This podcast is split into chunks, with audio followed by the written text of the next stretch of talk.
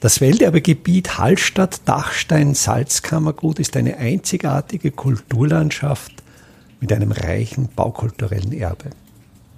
Mein Name ist Friedrich Idam und ich stelle Ihnen in jeder Episode einen neuen Aspekt unseres Welterbes vor. Im Jahr 2023 feiert die höhere technische Bundeslehranstalt in Hallstatt die 1873 als K&K Fachschule für Holz- und Marmorindustrie gegründet wurde, ihr 150-jähriges Jubiläum. Ich bin gerade dabei, das Fotoarchiv der HTBLH Hallstatt zu sichten und bin dabei auf sehr interessante Fotos gestoßen. Ich finde diese Bilder sehr interessant, weil sie die Entstehung des baukulturellen Erbes dieses Ortes sehr gut dokumentieren. Ich werde in den folgenden Episoden jeweils eins dieser Fotos besprechen. Und für Sie ist es, denke ich, sehr wichtig, dass Sie diese Fotos sehen. Es gibt Podcatcher, wo zu den Kapitelmarken Fotos auf dem Display erscheinen.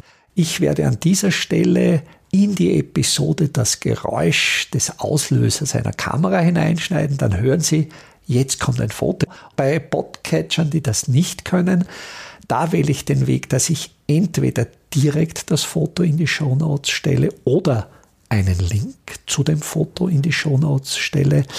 Ich hoffe, es funktioniert relativ einfach für Sie, dass Sie zu meiner Erzählung auch gleichzeitig die Fotos sehen. Die Fotografie der Ostfassade, auf dieser Fotografie ist ganz leicht auch noch die Südfassade angeschnitten. Die stammt aus der Zeit knapp vor 1938. Es sprechen da einige Indizien dafür. Ein politisches Indiz ist am linken Bildrand. Hier ist die Waldbachsäge zu sehen und im Erdgeschoss der Waldbachsäge mittig am Tor ist ein großes Hakenkreuz aufgemalt.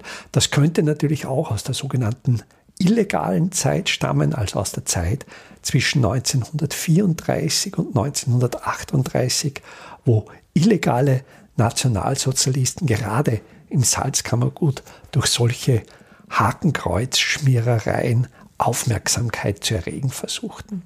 Was auch für die Zeit knapp vor 1938 spricht, ist der Zustand des salinarischen Pfeilerstadels in der Bildmitte.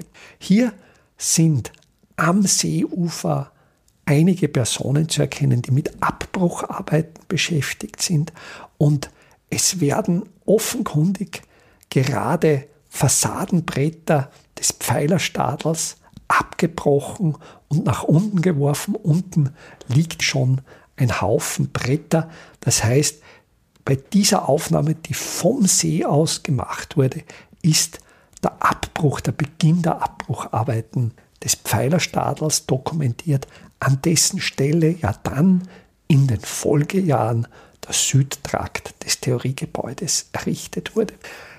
Die Aufnahme ist jetzt von ihrer Detailschärfe, von ihrer Qualität nicht mehr so präzis wie die Aufnahmen aus der Frühphase des Gebäudes. Das heißt, wenn man dann hineinzoomt, hat man nicht mehr diese Auflösung, aber man sieht trotzdem noch, dass der Pfeilerstadel seeseitig vier steingemauerte Pfeiler besitzt, zwei im Feld, zwei Eckpfeiler und dazwischen drei Öffnungen.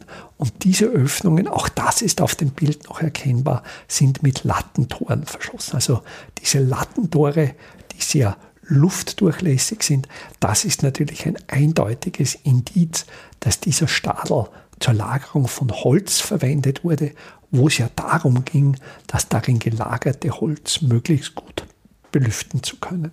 Zwischen Pfeilerstadel und dem Nordtrakt des Theoriegebäudes ist dieser Baukörper, dieser kleine Baukörper mit dem großen Rauchfang sehr gut zu erkennen. Auf dieser Seite findet sich auch im Untergeschoss eine Fachwerkzimmerung und auch das obere Geschoss ist Fachwerk gezimmert. Und ich gehe davon aus, dass dieser Baukörper ebenfalls 1938 abgetragen wurde. Er sieht hier auch schon ziemlich devastiert aus.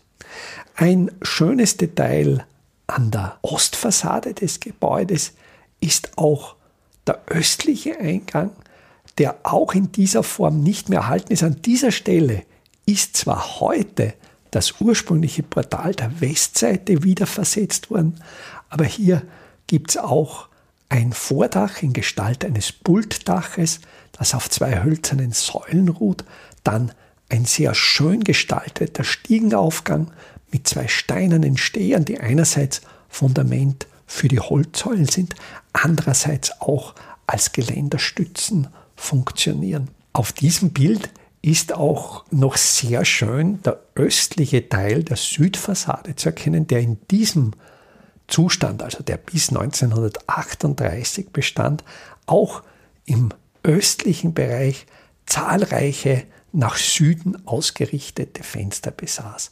Durch den Zubau des Südtrakts und des dazwischenliegenden Verbindungstrakts und vor allen Dingen auch noch dessen Erhöhung in der Bauphase im Umbau zur HTL in den 1980er Jahren wurde diese Gruppe der nach Süden gehenden Fenster zugemauert und die sind im heutigen Bauzustand nicht mehr erhalten.